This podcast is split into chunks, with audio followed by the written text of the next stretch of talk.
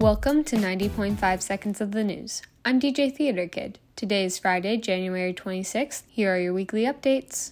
Former President Donald Trump won against former South Carolina Governor Nikki Haley on Tuesday in the New Hampshire primary. But Haley is not giving up. She has returned to the Palmetto State and has already spent millions of dollars on advertisements against Trump. South Carolina is the next primary and will be held at the end of February. South Carolina is welcoming President Joe Biden and First Lady Jill Biden this weekend. The Bidens are coming to the Palmetto State ahead of the Democratic primary on February 3rd. The First Lady leads a South Carolina Educators for Biden Harris event today. President Biden will be at the First in the Nation celebration dinner tomorrow. Looking to the University of South Carolina, the men's basketball team caused an upset on Tuesday when they claimed victory against Kentucky.